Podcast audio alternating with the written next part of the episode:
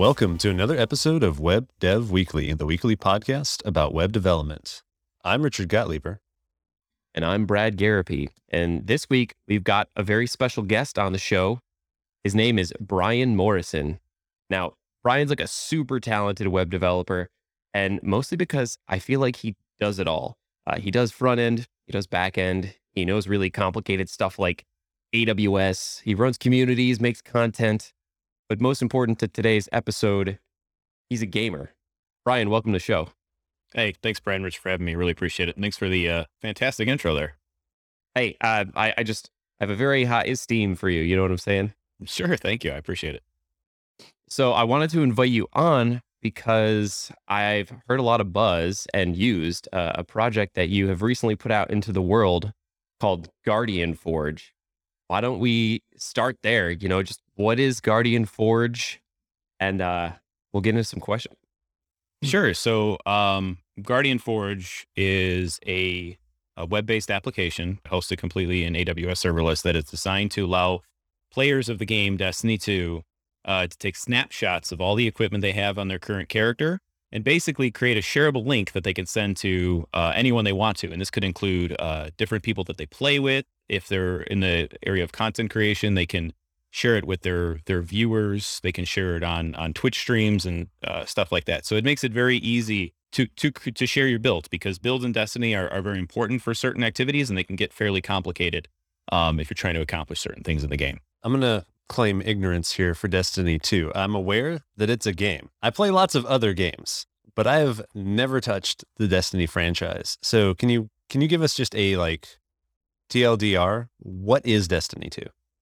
Sure. So I, I like to describe Destiny as Call of Duty in space with magic. It is a first person shooter game. So if you've ever played any any of the Call of Duty games, it's a very similar uh, game style, but you also have different abilities um, which can change the way the game the game plays, whether it's, you know, if you're in a PvP type activity, player versus player, the opponent's using abilities on you or you using your abilities on the opponents, but also uh, certain enemies in the the PVE player versus enemy are like kind of the AI enemies. Um, they have different abilities that can be used against you too. Uh, it's also a looter shooter, which means uh, for almost every activity you perform in the game, you're going to be rewarded with some kind of gear. Uh, that could be weapons, armor, shaders, which change the color of your character, and different cosmetics, uh, things like that. Uh, so a big aspect of the game is it, there's a big repeatability aspect behind it, where you can play the game uh, modes over and over again to try and grind for very specific pieces of gear that you want. Okay, is it kind of like World of Warcraft and like you do a raid and to get a certain drop that sometimes happens?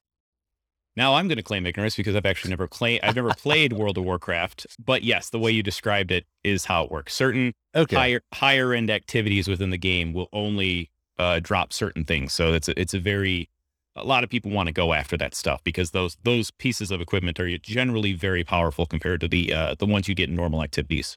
Okay, cool, cool. That makes sense. And then do you? One more question: Do you equip your character with different items, abilities based on a certain AI that you're going to fight against, or is it like you know you build out like the the ultimate superhero and then you just are fairly static in your build? It's kind of like the the in the former uh, uh, scenario which you described. So going into which I've done, I've done a number of raids. I'm not a big, I'm not big into end game content just because I often I, I don't have as much time as I used to to play this game. But there have been instances where I when I'll go into a raid, try and put a group together and say, hey, what should I use for this boss or the next boss or different in- encounters within the the raids or or other high end content. Okay. Um, and depending on the and again depending on the the equipment that you have, it's going to make the game either a lot easier or a lot harder for you. Gotcha. Yeah. I'm curious about that because so I picked up Destiny 2 recently, been working my way through the story missions and everything. And I haven't gotten into that build crafting aspect or or the searching for just the right weapon yet. I'm just trying to like get the next best thing. Uh does it really have that much of an effect? Like do the builds that you run have that much of an effect on the like efficiency of your character? Individual items do have some effect, but where the magic, so to speak, comes in is when you have a number of different items and what are called uh, mods are a big aspect of craft building. And mods, what they do is when you equip them on either your armor or your weapons, they can enhance certain uh, aspects of that piece of equipment. So you can basically, and that, this is where builds are. You stack a bunch of these things together, and then the synergy behind those different pieces of equipment is what really can make a huge difference in the way the game is played. And so a build then is is not just armor and not just weapons, but it includes like what armor, weapons, mods, abilities, right? Like it's it's everything that you can change on your character. Pretty much, yeah. A single build can can encompass, uh, like you said, the, the weapons and their mods, the armor and their mods. Weapon, the armor and the weapons also have certain elemental types too, which play into the build. And then your character uh, actually has uh, a subclass with the different abilities based on certain elements, and all of these pieces come together to to craft what is a build in the game. Is this, would you say, like why you're a big fan of the game? This kind of min maxing your stuff, or do you just like the way it plays? Like, why do you feel drawn to Destiny? Um, so to answer the first question, um, I'm not. I, I traditionally have not really been huge into build crafting. Coming from more of a Call of Duty background, usually what I'm at is I want to. I want to grab the gun, I want to run it, and I just want to play, right? I don't Yeah, yeah, care yeah. too much about the the nitty gritty details. But when I started getting into some of that higher, uh, you know, higher level end game content, I realized very quickly like how, you know, it, it- how how dramatically it can affect the way the game's played. Thus, you know, there's where the idea of Guardian Forge came from. But a- as far as a, a general kind of why I like the the game, gameplay is very fun and fast paced. I love very fast paced games. I don't like games that are slow. I like moving very quickly, and I like that that extra challenge of games that move very quickly. There's also a wide selection of different activities you can play. Um, I mentioned earlier there's PvP and PvP style content. There's also a hybrid PvP and PvE content, which can be very challenging and fun. And then also uh, like the the raid, the higher end content like raids, uh, which I usually don't get to, but I like I enjoy playing competitive player versus player too, where the stakes are a little bit higher, the rewards are a little bit better, things like that. There's a huge selection of weapons and abilities again that changes the way the game plays. And then outside of the gameplay specifically, the lore is also incredible. So if you're into, you know, fictional stories and, and whatnot, if you're into that kind of stuff, every single different event and character in the game has this this massive backstory behind how they got to where they're at, where they could potentially be going. And the story writing is so excellent that there are very often events that happen in expansion two or three years ago will have ramifications in the story of what's coming up next year, so to speak. So it's interesting seeing, you know, within the in-game narrative how these different events play out over time. Yeah, I think Bungie, the you know the company that makes Destiny, is really really good at lore and world building and things like that. Uh, one last question about the game for me. You know, you said there's PvP and PvE. I understand. You know, a build may allow you to like steamroll some PvE content, but when it comes to PvP or player versus player, how do how do these builds affect you know that arena? Does it make one class or one character too powerful? Right, because balance is something that's very important when it comes to competitive player versus player. Sure, and and people the the, commu- the Destiny community is pretty huge, and they're constantly playing around with different combinations of weapons and perks and whatnot within the game. So there there have been instances in the past where a, a specific build can completely overpower, or maybe a weapon gets introduced that has that you can equip a certain mod onto, and it it kind of has an adverse effect because at the end of the day, games are they're, they're just programs. They're really pretty programs, right? And bugs get introduced into these these programs as well. Um, so it- it's it's certainly a consideration. And Bungie is constantly uh, tweaking the way that the game plays. So if a certain character or a certain ability uh, kind of starts to, you know, steamroll everything, like you're saying, they they can get in there and they can tweak and tune the settings to kind of rein things back. And and they're updating the game on a on a pretty weekly basis with some different tuning and things that go on.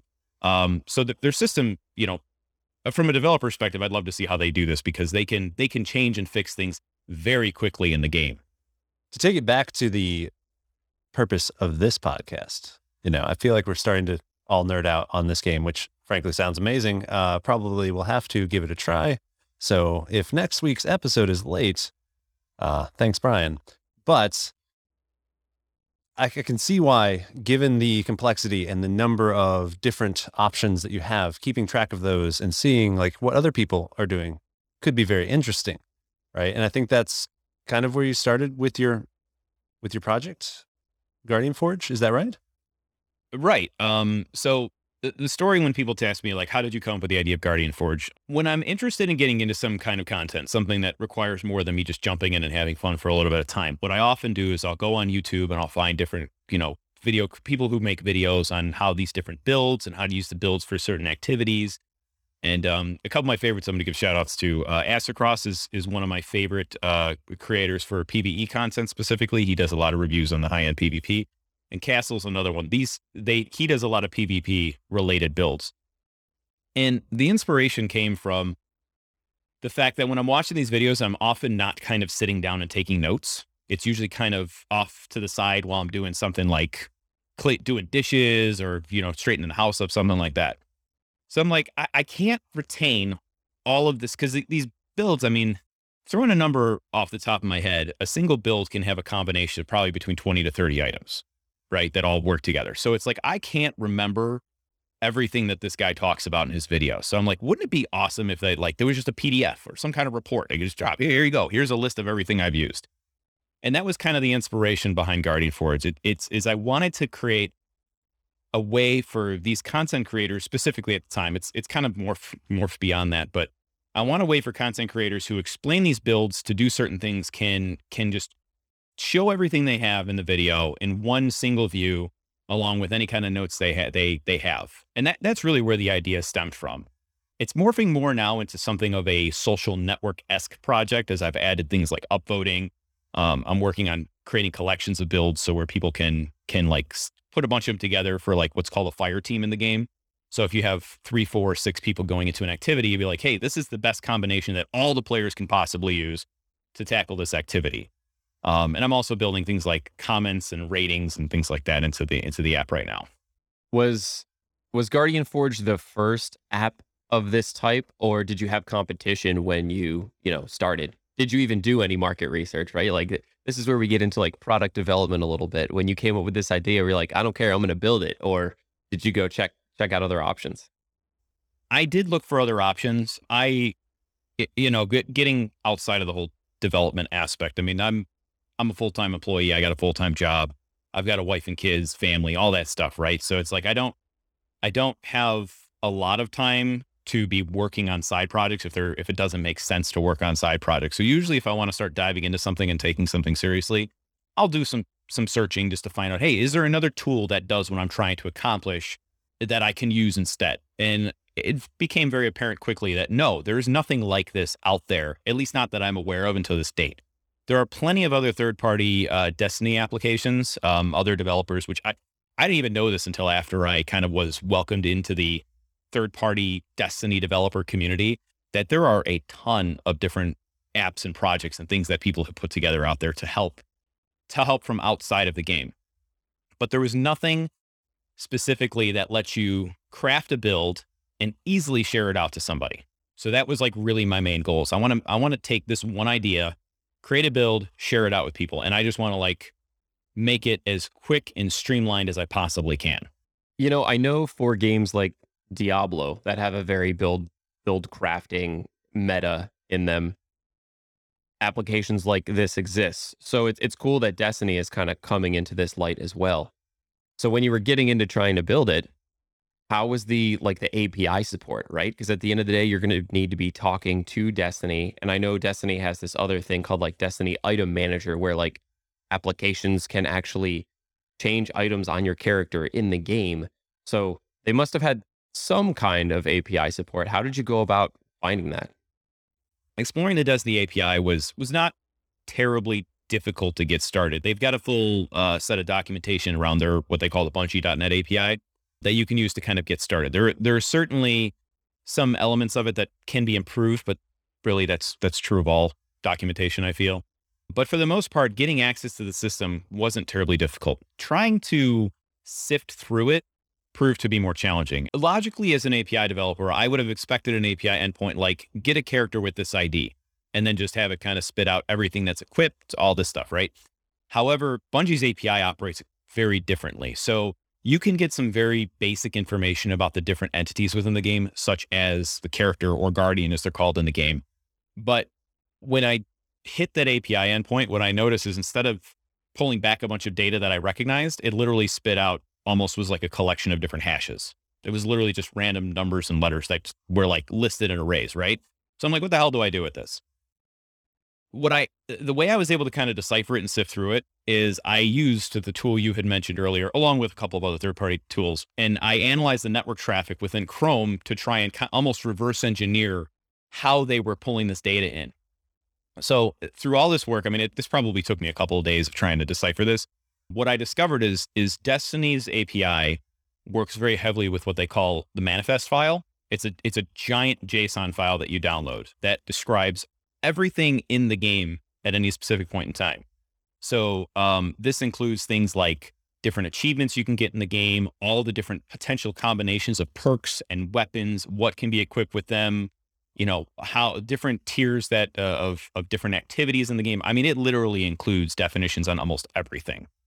So the rest of the time was trying to decipher like if I have a certain hash, what does this mean and how does it how can I reconstruct the data to make it represent what I'm trying to represent?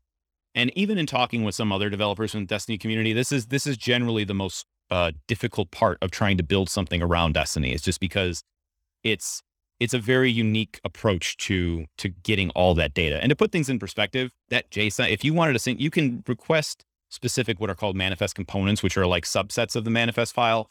But if you took the whole thing, it's like 133 megabytes, which is huge for a, a JSON file. so there's a lot like, of, there's a lot of information in there to sift through. So it sounds like they have documentation, but it was nowhere near what you needed to get the job done. Well, that's the thing is they had documentation on the API, but there is no documentation about the manifest itself. So it really was just a matter of going in and trying to like, okay, I have I have the response from the API with all these hashes.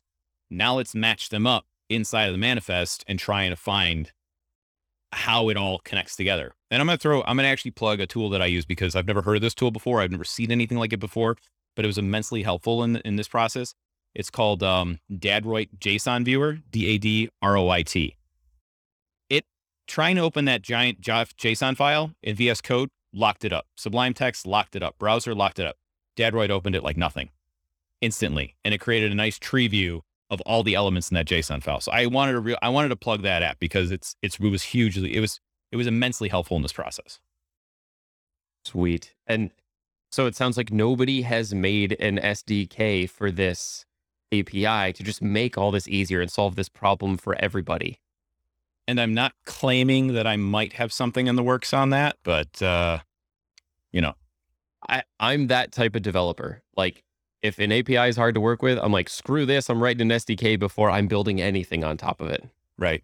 I did that. I'm totally going a little bit off topic here, but I I did that with um Fauna. I found their FQL language a little bit troubling to work with for basic yep. applications. So I wrote I I wrote a wrapper that I still use to this day just for doing basic CRUD operations to a, to a fauna database. Yep, for sure. I literally did the exact same thing. okay, so you proved that it's possible, right? You you investigated their API, you could get some information. What's next? Like what, what talk about the rest of the stack, what kind of requirements you had in mind for this thing and and really how you built it out.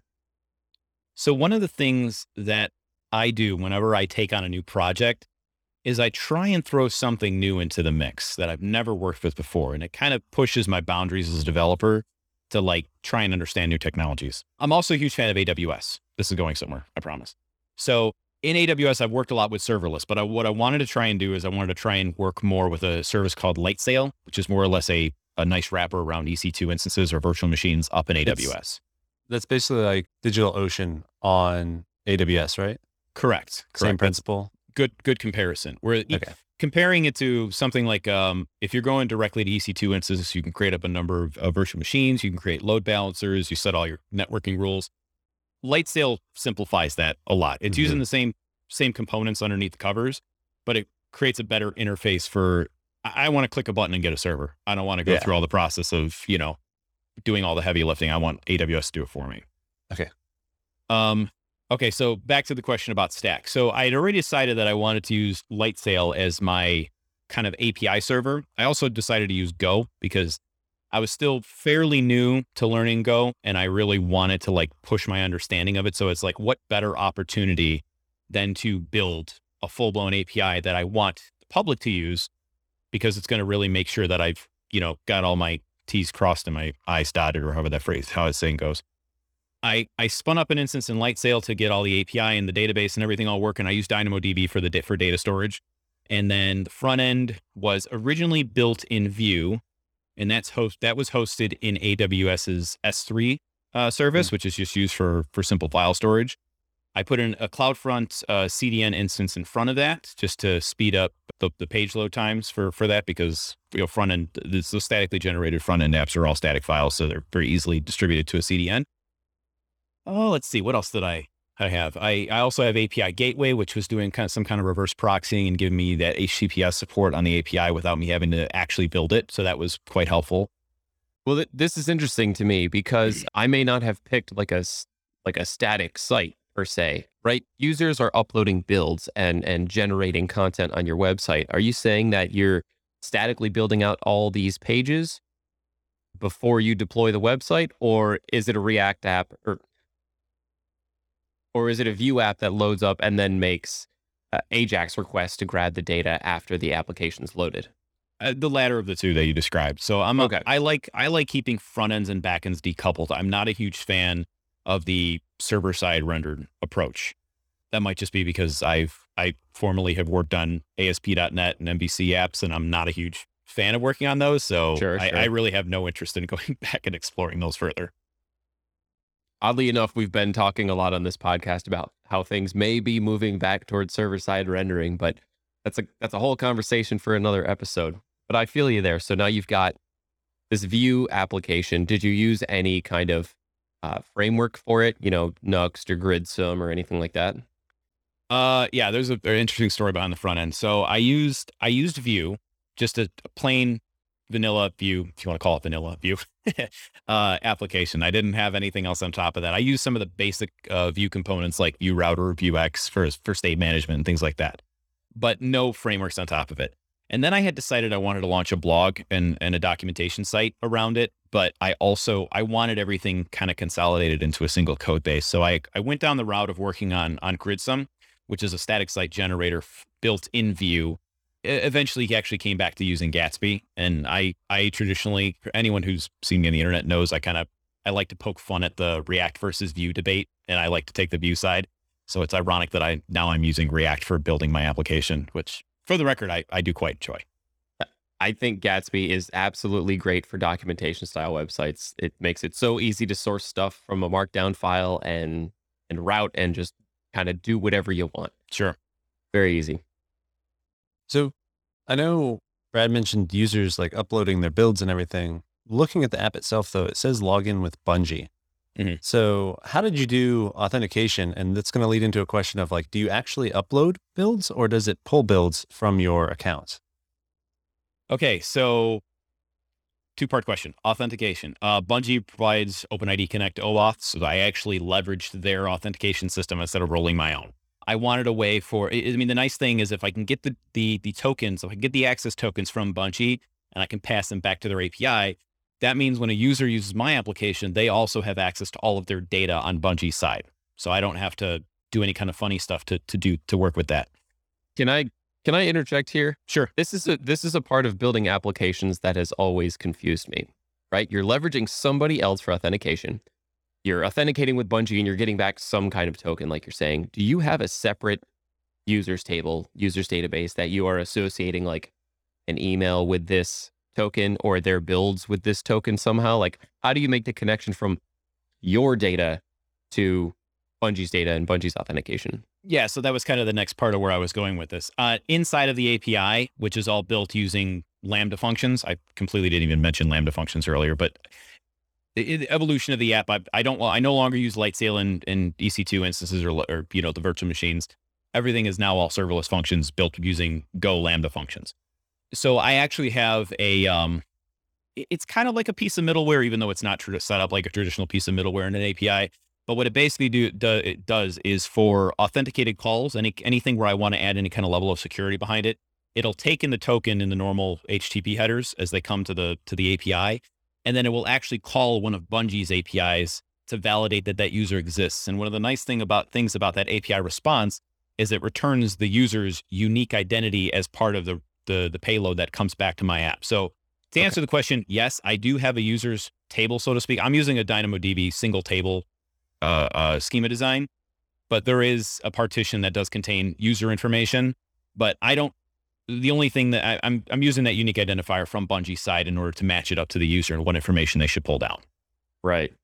So you're on Lambda now with Go. How did you find the process of developing Lambda functions? So I do have background with Lambda. I've done a lot with them, but mostly with JavaScript is, is where I kind of started. I found there were very few resources to learn how to create Go Lambda functions. So a lot of it was begrudgingly going through AWS's documentation. You know, their their documentation is decent once you kind of understand how to navigate it, but it is definitely not for the faint of heart, and it it takes a little while to to kind of dissect. So I used a lot of their documentation in order to figure out how to put this whole thing together. Okay. Yeah, I was just asking because I have a Lambda function that interacts with uh, my Twitter feed. And I don't know, the whole process of like zipping up the function and sending it to Lambda and hoping for the best. And maybe, maybe I'm doing things wrong, but it was a, a rough feedback loop. sure. Um, doing it in that way, it's definitely rough. It's, it's a, it's a strange way to do it and it makes very little sense. However, there are a lot of tools, uh, orchestration tools built around Lambda, which certainly simplify those things. Like one of the tools that I use to deploy out my backend, which is not just my Lambda functions, but my entire backend stack up to AWS is called AWS SAM. SAM stands for Serverless Application Model. And what it is, is it's a CLI that you run locally, and it allows you to create an, an API. It allows you to run an API like you would any standard, uh, like, you know, Node Express app, right? You can fire up the API, test your calls to it, make sure everything's working right. So it gives you the capability to run your Lambda functions locally, at least for the API portion of it. And then on the back end, what it does is it uses CloudFormation up in AWS, which if anyone is not familiar with CloudFormation, it allows you to consolidate resources within AWS to a single uh, code base or definition. And then it orchestrates the process of deploying all of your, your pieces of infrastructure out to AWS with you not really having to do any kind of heavy lifting with that. And it's the entire like Terraform or something Yes. like that. Okay. Yes, Ter- Terraform is a good comparison. It's like Terraform or um, GitHub Actions is another good comparison where you can automate deployment of all those things. But AWS SAM is built specifically for AWS serverless, so they do a really good job of simplifying that entire process. So instead of having to zip up and upload all my Lambda functions individually, I literally run one CLI command. It builds all the code, zips it all up, publishes the whole thing, and I don't have to touch. Like I very rarely go into AWS to do anything with the backend unless I'm trying to debug something and I need to look at the logs. Okay. So it sounds like it was more uh, a error between keyboard and seats and not necessarily AWS itself. Well, AWS is a monster. I mean, let's Yeah. not beat around the bush. The way that I've going into the AWS conversation, I often tell people like, if you want to learn AWS, like pick a service and learn that service. Last I checked, there were over a hundred and some odd different services up in AWS. I don't remember the number, uh, but there's a lot of them. And to try and just say, I want to learn AWS, like, no, you got to get a couple basics down and then pick something and just run with that one thing. And obvi- honestly, the learning the serverless application model is just the culmination of four to five years of studying AWS and understanding the tooling around it. I mean, it's it's not it's not something that I would expect anyone getting started with AWS to fully understand and grasp. Yeah, it changes so much. I got my solutions architect associates certification years ago and it's expired now. But like, you know, I went I went into AWS not that long ago and I was like, man, I, I don't know anything that's going on in here anymore. This is ridiculous. Yeah, they changed a lot over the last like two years. Even the, the whole Yeah. user interface, they're they're like revamping all the interface for all the services too. So sometimes it's a, it's a little hard to find things like, especially if you're used to working with the older AWS UI. yeah. So you built it out, you integrated with Bungie.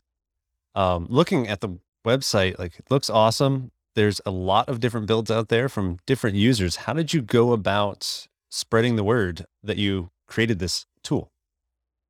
So I am admittedly terrible at marketing. I I am I'm the type I'll hop on Twitter just to, to give kind of perspective on this. I'll hop on Twitter, get super fired up about some things for like a week, and then disappear for like a month and never touch it again. Right. So my marketing chops are are nothing. I was very graciously picked up by the developer of another of a Destiny Twitter bot called Destiny Insights, which if you play the game, follow the bot, turn on notifications. The whole point is whenever new mods are for sale in the stores, it'll send you a notification say, "Hey, these mods are available for sale." So it, it allows you. It, it's it's a really useful tool. But anyway, him and I got into some conversation. He randomly messaged me on Twitter and said, "Hey, do you have like a video or something that like shows what your your thing does?" And I was like, "No, should I?" And he goes, "Yes." so I made I I literally like after work fired up fired up my tools and recorded a quick video and added some some fun elements to it, right? And shared it and he blasted it out to his 65,000 followers on oh, Twitter. wow. So that that was like the first like that was luck. There was you know, I I I claim, you know, networking certainly had an aspect of it, but I had no intention of trying to like, hey, let's sell this thing, you know. I was still trying to get all the pieces working and put together and stuff. How did he find you in the first place? I followed him and, you know, gave him some kind words about his service that he wrote. And then, you know, we were going back and forth about just some general developer stuff. And I think from that, it's, it's, it was just networking, right? It was It's- that developer to developer connection. It wasn't through his insights account or anything. Yes, yeah. And Yeah. I was when I was in the early process of building things for Guardian Forge, I was posting on Twitter almost every day. It wasn't like I, I wasn't trying to market or do anything, but it's like I'm trying to get more into the builder space, so to speak, because like I, I'm a builder at heart. Like I don't I like creating content and I like doing the marketing thing and I like I like getting my hands in all these different things just because technology interests me. But at the end of the day, I like writing code and I like building stuff and then saying like, "Hey, look at this cool thing I built." Right? I'm not trying to Yep. like make a buck off of it or do anything fancy with it, but like this is pretty cool, and I wanted to share it. So he picked him and I went back and forth on some of the earlier iterations of Guardian Forge and some of the decisions I had made and how some of the things work. So, a pretty popular large Twitter account sends out a link to your tool and you're on AWS. In my mind, I'm like, this is awesome, but also terrifying because it's not going to break. It's on AWS. But like, did you get a really hefty bill after that or was everything great? Everything was actually great to, to my Okay. surprise. A lot of people, especially when you get into serverless uh, infrastructure in AWS and probably Azure too, although I'm my my experience, I work with Azure at work, but I if I had to pick one side of the coin where I'm more familiar with, I'm 100% on the AWS side. Like the real concern with anything serverless where there's no real cap to the amount of spending is if something goes south, you could get a real heavy bill come your way. Um, Mhm. Luckily, everything has has has been okay so far, and awesome. honestly, everything that I everything has been done with Guardian Forge. So honestly, the the the amount of people coming to the site every day has has really died down. I mean, I I really didn't expect to to maintain those levels of interest because it's you know it was a point in time. But I'm still within the limits of the free tier, which is pretty awesome. Okay. So, So, for, you've never you've never paid a dime for your infrastructure. correct, I have not paid anything for my infrastructure, which is nice. I do, for the record, have an exit plan in case anything goes south on it.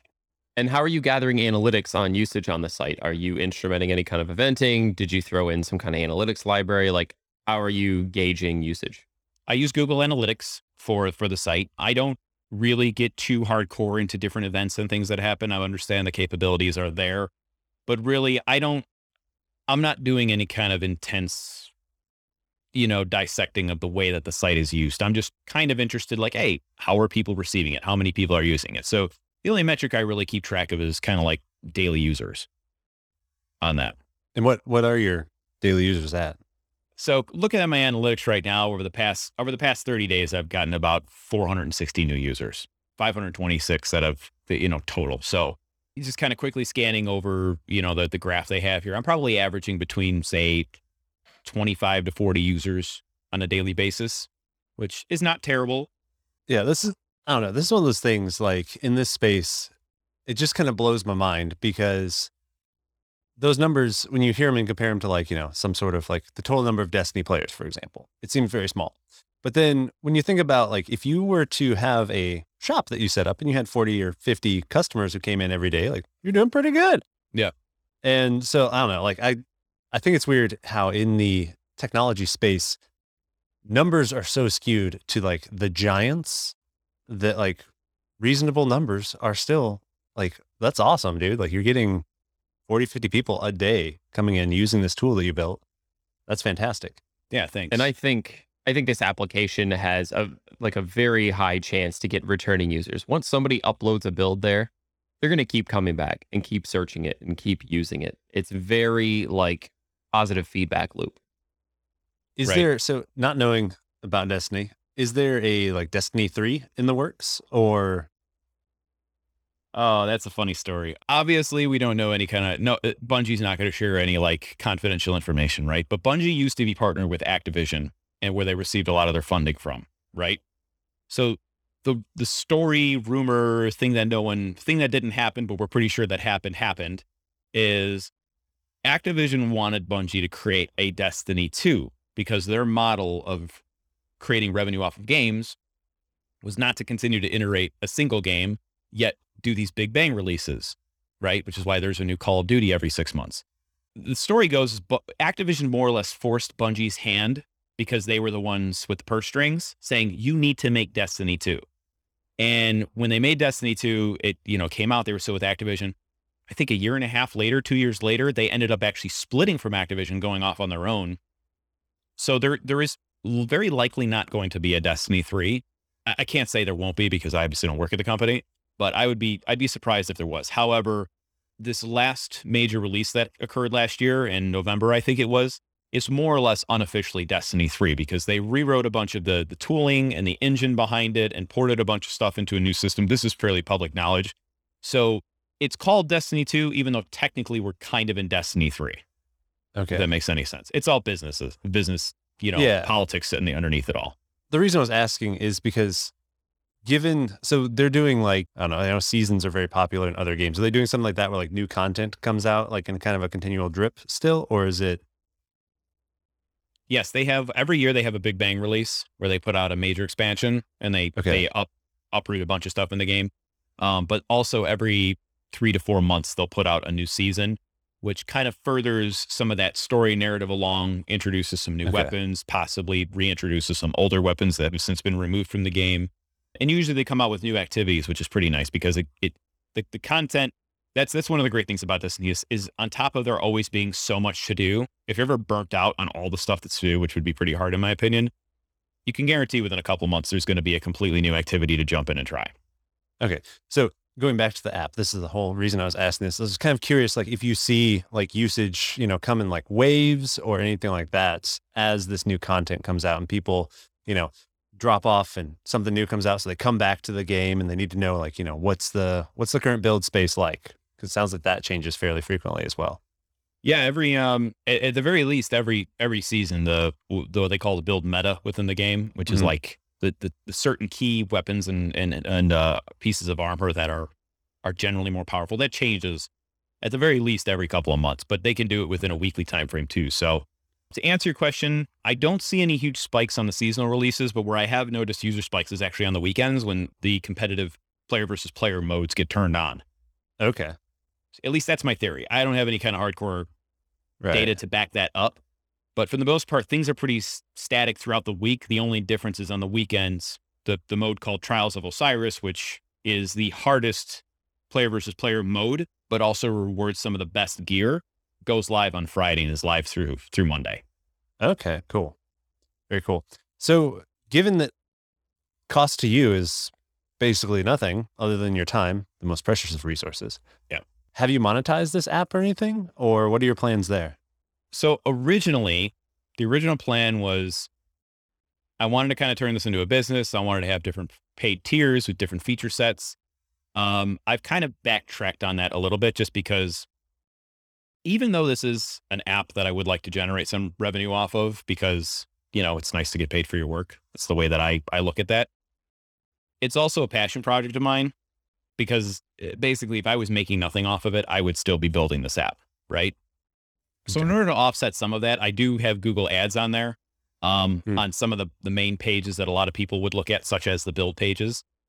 I don't generate hardly anything off of that though. I mean, I did pull those numbers up, and I'm I of the la- in the last week I've made eleven cents. So you know, it's Big money, big money, big money. in like 10 years I'll have I'll get paid out from Google or something like that. So it'll be nice. But I do also plan to introduce just a very low cost. it- It's it's not even so much like a hey, you're paying for an additional feature set more than you're just supporting the developer for a couple dollars a month. And all it does is get rid of ads. But I, I plan for the foreseeable future to keep any feature that I build, I don't want to paywall it. I want to let anybody who wants to use all the features they possibly can. And if I make money off of it, cool. If not, it's not really a big deal as long now as long as I don't lose money. If all of a sudden those AW, that AWS bill Oh, starts yeah. starts hitting, I'll be like, mm, okay, we're gonna have to rethink the strategy a little bit. But I mean, this this goes back to the whole. I'm I really am a builder at heart. I'm not a business person. I used to think of myself as a business person, but I'm I'm totally not because I just want to make other people's lives easier. Yeah, I think one other awesome. option you should probably consider is like just throw a donate button on there, right? I like the ads, no ads paywall, but otherwise people might not want like a, a like a monthly type thing. Just be like, hey, throw me a couple bucks if you like this, you know? Yeah, there there is a buy me a coffee link on the bottom of the page, just in case Nice. people want to. But, but again, my marketing is so terrible. Like I don't push it. I don't say, hey, come support me. I, I just, you know, if people use it, honestly, that's enough for me. That's awesome. You always, you know, just say, you know, toss me your legendary loot that you don't want anymore, right? Yeah. Believe it or not, that is not a you cannot swap gear in game. You cannot trade. That's like one of the things that especially because I played Borderlands and I run into people that are like, here, let's trade weapons and stuff. No, there's no trading. So you are literally boxed into your own thing, which, you know what? Originally, when I started playing the game, I was like, man, that's kind of weird. Like, wouldn't it be nice to get your friends up to speed more? But it's like, no, because it actually forces you, you can't just give people a bunch of high level gear and have them blow through the game. They actually have to try. Huh. So, and I, and like I've said, I said this earlier during the closer to the intro, I, I like the challenge of hard games. I don't like games being easy because otherwise it gets boring really quickly, you know? Yep. Yeah. What was the process like getting Google ads on the website? I know way back in the day, I tried to put Google ads on one of my websites and they're like, you don't have enough traffic. We're not going to allow you access. So that is actually a big reason why I decided to go to a static site generator for the blog content and the uh. documentation. is because yeah, they did say the same thing. They're like, you don't have content on your website. We can't do anything about, you know, we can't promote this. So what I decided to do, that was the catalyst behind let's add a doc, let's add some static documentation HTML pages in here, right? And once I added, I had five pages. It wasn't a ton. And it was just a couple of pages on how to do some things within the application, which I admittedly have kind of let go sour since, but I do want to continue to, I, I need to update that. But those five pages were enough to have Google approve the site. And what was nice is like the first time I submitted my request to Google to approve it, it took like three or four weeks to do. But like when I resubmitted it, it I got approval in like two days. So I'm I'm guessing something in their system had to already know that site existed, and when they and they they must do it faster. So if anyone else is out there trying to do it, just you know that that that strategy did work for me. Sweet. I'll keep that in mind. I want to try to put something at least on my personal website. So you built this thing, you have a decent amount of users. Have you like talked about it in any of the Bungie communities on their forums? Uh, and and has Bungie taken notice at all? Uh, Bungie has not, not yet. Um, Ah. not yet. So I'm hoping that that clicks at some point. So beyond, besides the uh, the Destiny Insights account that that tweeted it out, I also have shared it in one other Discord and have shared it in one of the Destiny subreddits. And honestly, I've I've received overwhelmingly positive feedback. I mean, there are, you know, bugs have popped up here and there that I'm pretty quick to to take care of. Most people who use the, the app say, "Hey, it's it's a little confusing to get started," and I I know that because there there's some things I have in the works that's going to make the site a lot easier to get people you know up and running with it quickly. But a lot of that just comes down to lack of time between all the other stuff going on in my life. But yeah, it's been very positive. People that do understand how to use the site say it's it's very easy to use. It makes sense. It's good. It's well received. Um, probably one of my favorite quotes that I've I've seen to this to this day that one of my users shared with me on it because he th- this is actually I I found out just recently that some of my users have been sharing it with other Destiny Discord servers, which is pretty awesome. And he sent me a note that someone in the server is like, "Hey, this developer deserves something really nice for Christmas," and that's probably my favorite quote that I've received so far. That's awesome. That's cool. Well, we'll make sure to tag Bungie when we release this episode, try to get you a little bit of clout over there. hey, for sure, appreciate it. If you don't mind, do you want to talk about roadmap a little bit? Like what else do you have planned for it? So I'm currently using Azure DevOps, um, and I checked the stats on that this morning. I'm at at least 80 backlog items, but I hop back and forth a lot between Azure DevOps and Notion because I use I use Notion to track all my other projects. So sometimes it's easier for me to just add a quick, you know, checklist of stuff that I want to knock out for the next week. But uh, there there's still a lot I have on kind of in, in the works for it. So currently, I'm I'm in the process of building a custom build builder if that makes sense. So you can instead of having to leverage what your character has equipped, you can mix and match any combination of weapons and armor manually to create these builds. That's going to be a big deal because like currently the way that it's set up is you have to like set your character up in game, then create a build to share it. Right. So sometimes like if someone's watching a, a video, they want to just quickly throw throw it together for for other people to share. So that's a big thing. And then I also have a lot of clan related features within Destiny um, some background, you have these concept of clans, which are groups of players that all are kind of make up um, a larger team, right? And as a clan kind of like ticks off these different achievements throughout the week, it allows all the clan members to uh, to get different different to get more loot that you otherwise wouldn't be able to get if you're playing alone. Because a lot of clans often do the higher level content like the Trials of Osiris and the raids and things like that, the build collections feature is going to be very useful, but also I'm going to enable it so this way if you're in a clan, you can see right away all of your clan members and all the builds that they've created and the collections that the clan leaders have, have like pinned and said, hey, these are the these are the builds we want to use for these different activities. And it's going to make it easier for those clan members, the, the you know the people who are leading these teams, saying like, hey, we're going to go do this activity. Let's all try and use this this build collection, or you know, it, it, let's all use this equipment to make sure that it does what we're trying to do here. So that, that this kind of all goes back to the whole like it's it's morphing into something of like a social network of builds for Destiny, which sounds really strange when I say it out loud. That's awesome. That would be a really great feature. And now, is the application only on web, or do you have like mobile versions of it somehow? I have aspirations to make a mobile version of it, but I would be surprised if it ever gets to that point. I would have to probably be making a full time living and not have not have a real job, so to speak, in order to to get the time to make that work. I will say though, there there's another option that's pretty easy. If you at least want Android support, make it a PWA and submit that to the Google App Store. I did that for one of my apps and it was it was a great way to just take a web app and shoehorn it onto the phone. That is not a bad suggestion. That would and be just, something else I haven't explored, which is PWAs.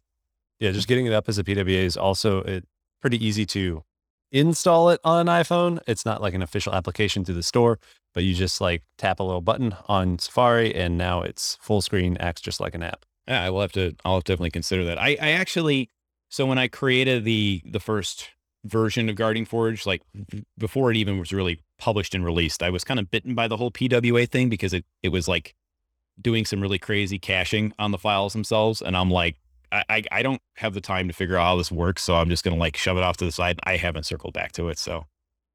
Yeah, my my tip for developing a PWA is just ignore all the service worker stuff. Don't even register them. You just include the manifest file, and that's it. it just basically takes your website and just does everything it does right on the phone. Oh, that's a good tip. I did not know that, so I appreciate yeah, that. Yeah, cool. I guess my next question for you is: is there is there something next, or do you plan on just continuing down the roadmap on Guardian Forge? Guardian Forge is my focus right now, just because I have a lot of features I want to build onto it. But off off to the side, um, there are actually a couple other things that I kind of have in the works. I'm writing a book so, because that's something I've been wanting to do for years. So, I'm basically taking all the knowledge I've gained from building Guardian Forge and kind of like consolidating it all into an easily readable format that guides users through how to build Go serverless applications in AWS. That's awesome. Um, I thought, considering it's November, you were going to be writing a novel in a month, and but that that sounds way more uh, useful than than that. I don't know if you ever tried that. NaNoWriMo is is a woof. I tried it once, did not complete. No, no, I, I don't. You know what? Honestly, is I like the Destiny lore. I don't do fiction though. I, I don't. Okay. I can't get into re- even reading novels, so it's it it puts me to sleep. I don't know why. It, it's just it is what it is. But no, I mean, the, the really the reason why I'm I'm I'm writing a book is honestly, I've wanted to do it for years, but specifically on this topic is kind of like what you had had said earlier, like what's your experience building building with Go and AWS? And it's like honestly, it wasn't it wasn't great initially. Like it took a lot to get through it. So I wanted to create something that is, provides an easy kind of like guide for how people can can do this and do it well. That's awesome. I have other other SaaS apps that I, I want to get out there. Nothing really really comes to mind right now, but I also I want to explore contributing more to open source, helping other people out with their projects, possibly building some libraries myself. So yeah, I, I'm I'm always kind of all over the place, which is both a blessing and a curse in my mind. That's awesome. No, I didn't want not to take away from this project because this clearly is awesome. You know, it's not that you have to always be having some new project, right? Like having a roadmap and plans for the future of your existing project is definitely fantastic. Yeah, I, I'd also add to this that it's one of the things that has bitten me from the perspective of burnout way too many times in the past. So my mind, off, I'm I'm constantly coming out with new possible ideas that can turn into applications or new aspirations to do this thing or that thing, and it's like too often I've I put on myself that like, hey, I have to be working on all this stuff, and then I hit a wall and it all goes in the garbage, and I'm like, I'm done. Hmm. So, advice for those out there who are listening to this who do have aspirations to build all these things, focusing on Guardian Forge for like six months and not even thinking about anything else. For one, actually brought it to completion. I mean, there's there's the long running joke out there in the dev community that side projects never actually see the light of day, which is true. And I, I, for me personally, I think it's because this reason. I think it's because if you're passionate about development, you want to know how everything works. But it detracts you from building something that's actually useful because you're always hopping from from one thing to the next. Mhm. And the only reason I can say that is because that was me. And now it's just it's taking a taking a lot of mental energy for me to like, hey, let's catalog all my ideas in one giant backlog that I check out every couple of weeks or something. But just stay focused on this one big project that you're working on right now until you can get it to a point where it's, hey, now we can explore one other thing. Not five is- or 10 other things, one other thing. We'll start exploring it. That is some fantastic advice. And with that, Brian, thank you so much for coming onto the show, sharing all your knowledge about AWS, how you built Guardian Forge, and your love for the game of Destiny. I just want to give you a couple minutes here. Do you have any shout outs, any links you want to drop, anything you want to plug for yourself? Sure. If you're interested in following my blog, brianmorrison.me is where I blog very, very occasionally nowadays, especially. Um, if you're if you do play Destiny and you want to check the app out, guardianforge.net's the URL that you want to use to hit that.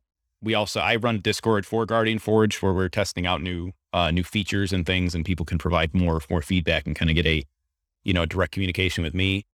I do the YouTube and Twitter thing. All that stuff is on my blog though. But I, I also wanted to shout out um, the community that I'm I'm a big part of, uh, Learn Build Teach, which is run primarily by James Q Quick. Uh, excellent Discord server. If again, if you're if you're not into Destiny and you still want to find me on Discord, that's the place where I hang out. That is awesome. Learn, Build, Teach is definitely one of those places that I think all of us here ha- are in that Discord, and it's a fantastic community as well. Speaking of Discord communities, besides the Destiny one that Brian mentioned, we also have a Discord channel for Web Dev Weekly. The link to that will be in the show notes. If you haven't already, make sure you subscribe to this podcast in your podcast player. You can find us on Twitter. All of our handles will be in the show notes below. See you next week.